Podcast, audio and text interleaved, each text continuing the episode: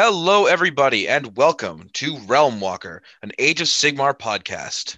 I am your host, Gregory Benoit, joined today by my co host. Hello, it is Carlin. And Realm Walker, are you trying to say it's a singular show? You forgot the S at the end. Uh, nobody You else gets to come, just me. It's just me who gets to walk the realms. And now I'm booted from the Zoom call.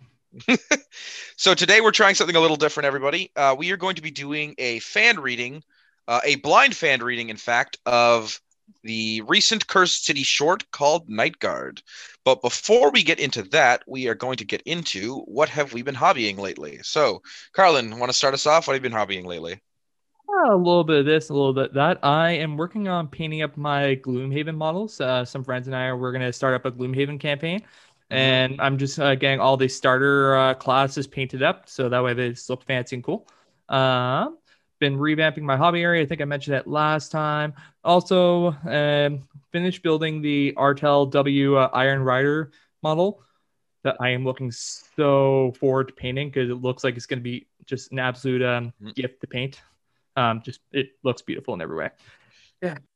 All right. So what have I been hobbying lately? Let's see. Uh, so, um, I have been adjusting my Space Marine army. Uh, after Bryce thoroughly kicked my ass, I realized I needed to move around who currently had jump packs. So some of the guys who had jump packs no longer have them, and some other dudes have jump packs now.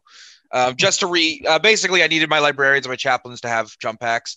I have, uh, to Bryce's dismay, kit bashed a um, oh shit, what's the what's the guy who rides on the horse, the Griffin, the Lord Arcanum, I believe it is. Uh, Lord Uh, Arcanum, sure, yeah. yeah, it's the Lord Arcanum or the Lord Relector, I think. The the uh, Stormcast uh, that rides on the Griffin. I have uh, kit bashed that to be a captain on bike for my Space Marine army as well, which I'm really proud of. And Um, you're right, it is Lord Arcanum on. Okay. Griff.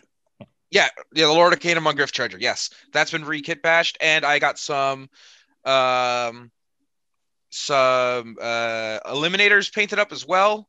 I've got a box ready to make a ton more Khorne Berzerkers for my Khorne army, and the crisis suits have been moved from the table where I put all the models I'm about to paint over to the shelf, so they won't be painted anytime soon. Uh, and the Shelf never- of Doom. yeah, well, it, I don't have a shelf of doom per se, but it's the shelf where those five crisis suits I refuse to paint are. Hmm. Uh, they're next. I'm gonna get them done next. I promise. Um, and so that has been what I have been. Uh, that's been my hobby uh lately. Mhm. So I just uh, want to do a quick little shout out. Um, so it's just Greg and I tonight. Uh, Bryce unfortunately has some stuff going on, which means we've also pushed back uh, doing the book a bit. We might cover it our own depending on how long some stuff happens. Either way, just to everyone out there, just send your thoughts, prayers, whatever you choose to believe in, uh, to Bryce. Just help him get through because he's a good guy and love to have him back soon. Yep, we do have. Uh, we got a couple of uh, smaller podcasts hopefully coming at you. Um, this one, and then we've got some short stories that me and Carlin are going to be reading on as well for you in the next episode. Because let short us- stories are awesome. They are, in fact. So let us move on to the blind reading of Night Guard. I am so stoked for Cursed City. All right. So Night Guard, a Cursed City short by C.L. Werner. And I know you don't haven't read too many novels, but this guy is fantastic. Oh, dope. All right. Yeah. So let's get into it. Morval Ulbrecht's eyes glittered from the shadows. His henchmen crept ahead of him through the decayed streets of Ulfenkarn. He needed a bold breed to range the city center, and bolder hearts to do so at night when the dark things that infested the ruins were abroad. The howls and cries of hunting beasts rang out almost continuously in the distance, but never far enough away to be comfortable. When an especially fierce gale wind whipped across Banshee's Bay and coated Ulfenkarn in a chill mist, the shrieks of wandering geists and the roars of prowling Vargheists might become slightly subdued. But there was no delusion that the creatures were out there, searching for the foolish and the unwary to slate to slake their undead hunger. The wizard stroked the long tuft of black beard that sprouted from his chin. He was neither foolish nor unwary. There was still much to learn about the ghastly curse that had tightened around Ulfenkarn. But he'd done his research before traveling to the city. His arcane sight enabled him to visualize the frayed wisps of magic that swirled through the runes and that terrible energies that exuded by the Shyish Nadir that every day drew just that little bit nearer to Ulfenkarn. Morval trembled as he conceived the magnitude of the power that must have caused the realm energies to shift from the fringes of Shyish to the center. But it did solidify his belief that if civilization were to thrive in this realm, its dread power had to be harnessed rather than shunned. This was the precept of all who practice amethyst magic. The three men who had been engaged by Morval for several weeks now were slinking cautiously past a gibbet hanging from the balcony of what might have been a guildmaster's residence in better days, but was now a crumbled ruin. He watched with grim humor when Bozidar folded his hands together and made the sign of Nagash, as though the Lord of Undeath could be appeased by such superstition.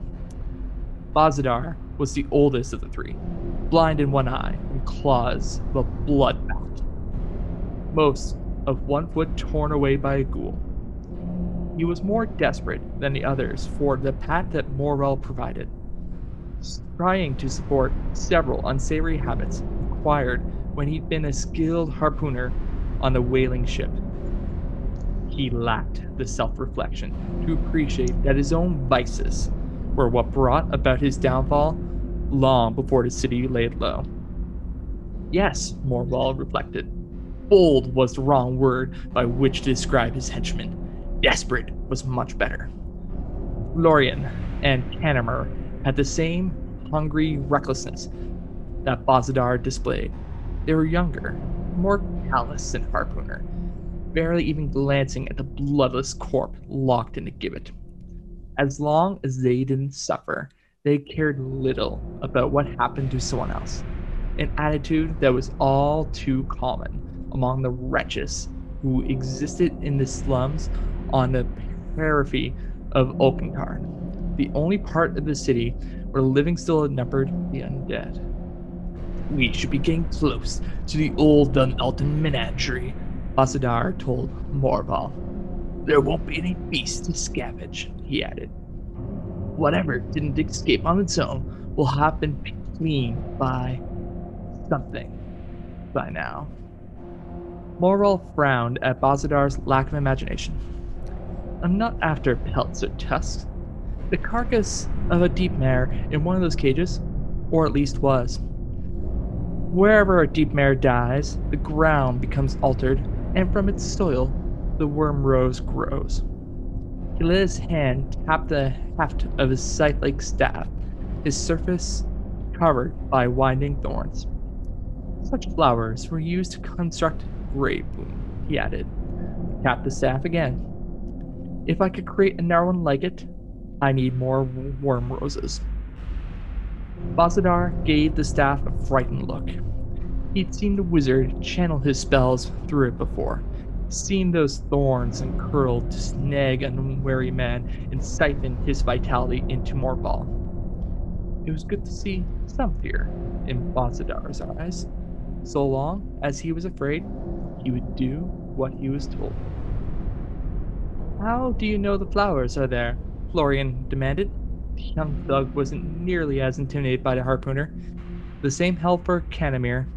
Greedy and stupid were a good combination to shorten a life. You forget that I have eyes other than yours to find what I want in the ruins. Morval patted the rat perched on his shoulder. Such things aren't able to collect what they find. That's why I need you. the explanation settled their questions for now. Even if they were still curious, crumbling wall that encircled an abandoned menagerie was just ahead. His henchmen became weary as they approached it. After so many years of neglect, an odor of exotic beasts lingered in the air. Morval smirked at their fright. They weren't nearly frightened enough. This way, he directed the men to a hole in the wall. Morval guided them past empty cages with broken bars. Sometimes a strange bone or a bit of scaly hide remained to give some clue as to what had been once kept there. The worm roses were all that interested him now. He could not repress a deep chuckle when at last he spotted the old Deepmare cage, a tangle of leprous flowers and crimson thorns growing from behind its bars. Let's get this over with, Canamir said, clearly discomforted by Morval's humor. The men started forward, but Morval gestured for them to stay put. Not yet, he said. We must wait until they are in full bloom. An hour, perhaps two. Unhappy with his decision, but still obeying, they drew back. Time crawled by while the men watched the worm roses. Morval was more interested in what he could hear. Soon enough, the sound he was waiting for reached him the thud of heavy footsteps marching through the menagerie. A few seconds later, his henchmen heard something too. Something's coming, Morval hissed.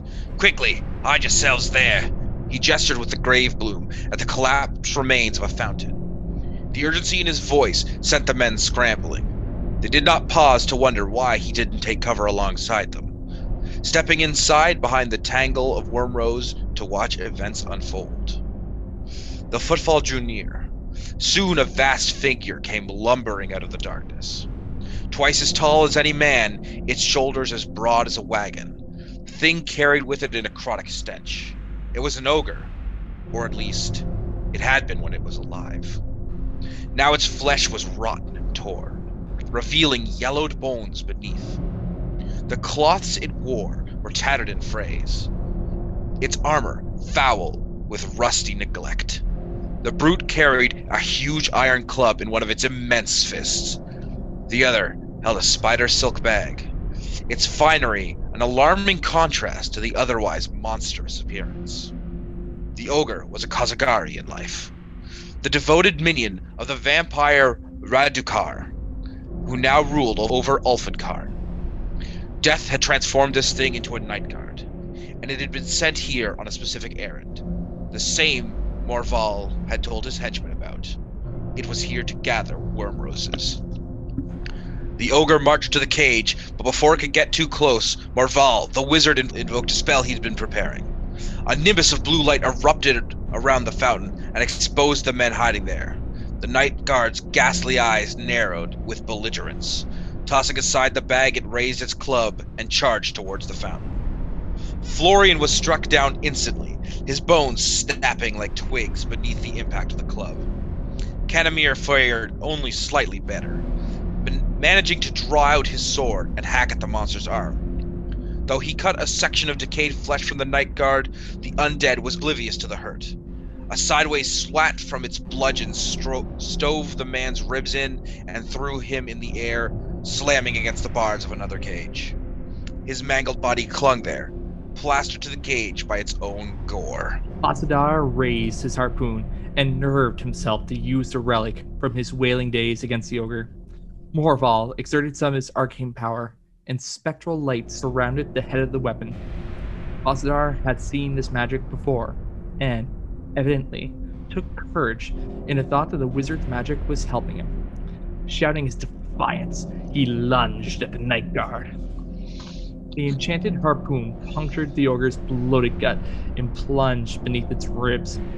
Bozidar wrenched it free, splattering the ground with shreds of flesh and splintered bone. No blood streamed from the wound, but decayed organs inside spilt out in a grisly display.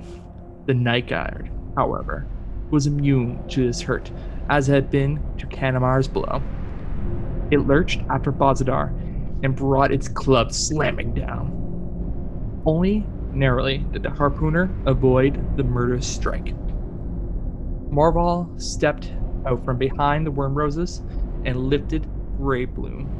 The scythe blazed with spectral energy as he channeled his magic through it. He saw the hope that filled Bozidar's face when the man glimpsed him weaving another spell. That hope died fast. A withering miasma of ghastly energy erupted around both man and ogre, searing and clawing at them in a tempest of spectral rage. Bozidar fell, his life force shriveled inside him. The night guard staggered, the club dropping from its massive fist as its supernatural strength was drained away. Instinctively, the brute turned towards Morval.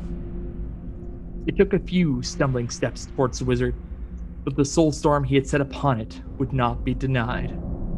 Before the ogre could close with his foe, the last of the necromantic power sustaining it had been sucked out. The monster crashed to the ground, body rapidly putrefying. Morval hastened to the fallen night guard. The swing of Gravebloom's blade opened its necrotic chest. He reached in and ripped out the creature's heart, stuffing it in the same spider silk bag the ogre had brought with it. The undead heart would be useful in his researches into the power of the Shyish Nadir. The wizard looked over at Bozidar. He smiled as he stroked his beard. His late henchman would have been shocked to know it was the not the worm roses their patron had been after this night.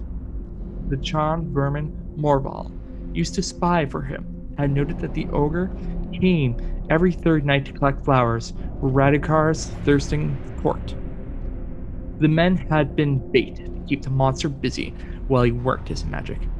It was callous, perhaps, to use him in such a manner. But after all, they were already plotting to dispose of their patron once they figured out a way to steal his treasure. Morval considered that he'd merely taken preventive action and one that made good use of their disposal. Distant howls were not so distant now. Flocks of the blood bats circled overhead, drawn by the sanguinary smell of battle. Morval secured his prize and hurried from the menagerie to return to his lair in the slums. Even a wizard was unwise to test providence too much in a place like Ulfenkarn.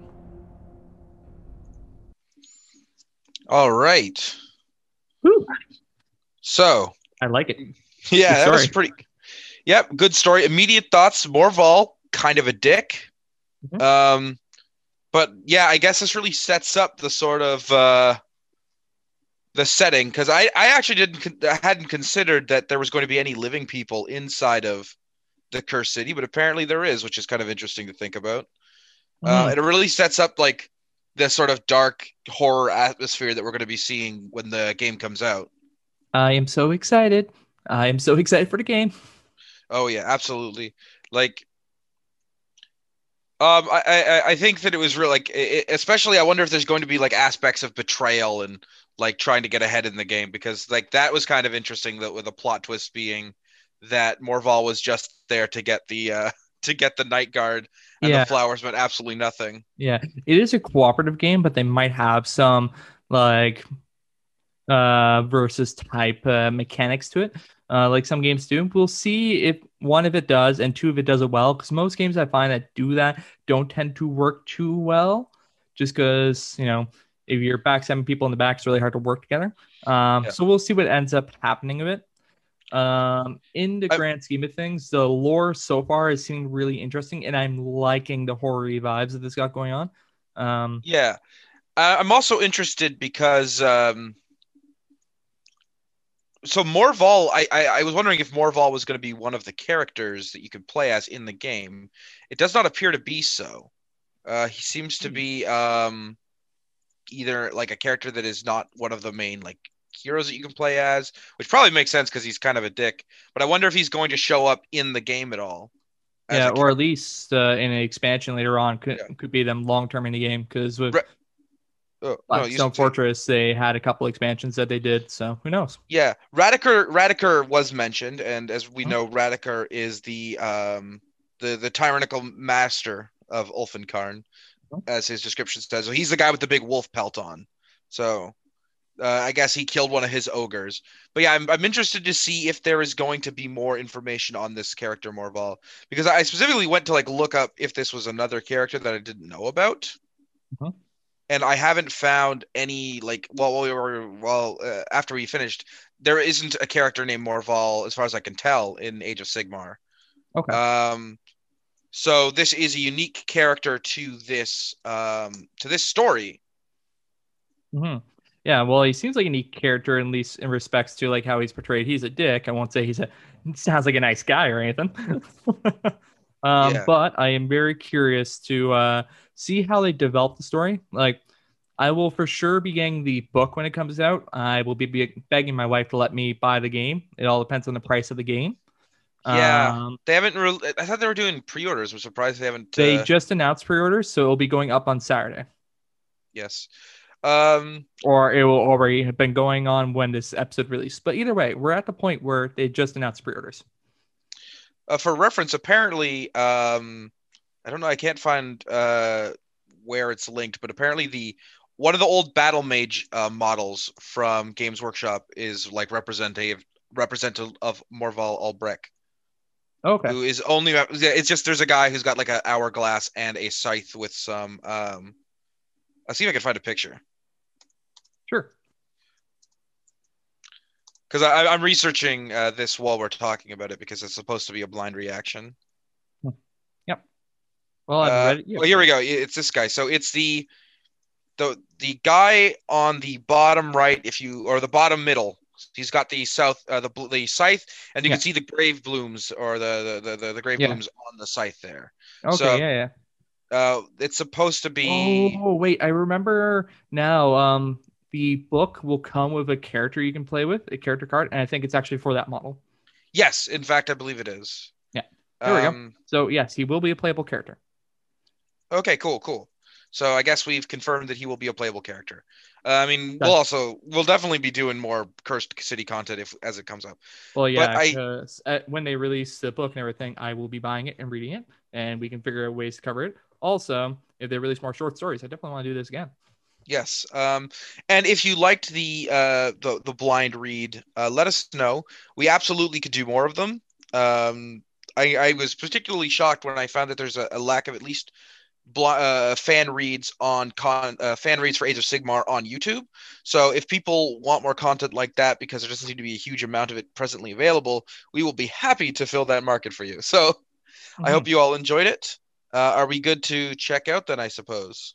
Yeah, well, this has been a lot of fun, Greg, and thank you for the idea. Uh, Yes. Yeah, so this has been a short walk with the Brown Walkers. I need to figure out a name for the series. Short walk. I'm gonna go with that for now. Yeah. Or with the with the oh wait, a series for the series for when we're doing these. Uh short ones, or for live reads when you think of a name. oh, okay. Uh, Just take a short strolls, the realm stroll. A short, uh, a short realm stroll would be like for our shorter episodes, and then for the blind reads, hmm, I'll think of a name for this. Mm. If you have a name, feel free to comment it on our Facebook page at a at Realm Walkers and AOS Lore Podcast. Also, Yes. feel free to message us. Uh, you should be able to do that. Also, you could send us uh, email at realmwalkers aos at gmail.com. Yeah, so Yeah. comment away, send it, fire us an email. Let us know what you think because we want to know. Otherwise, we'll continue doing stuff and make you mad because we're not doing what you want. We want to do what you want. Tell us what you Alright. want, damn it. Well, anyways, thank you everybody for joining us, and with joining us, as uh, Carlin always likes to remind you, you are now realm walkers as well. Uh, that's official.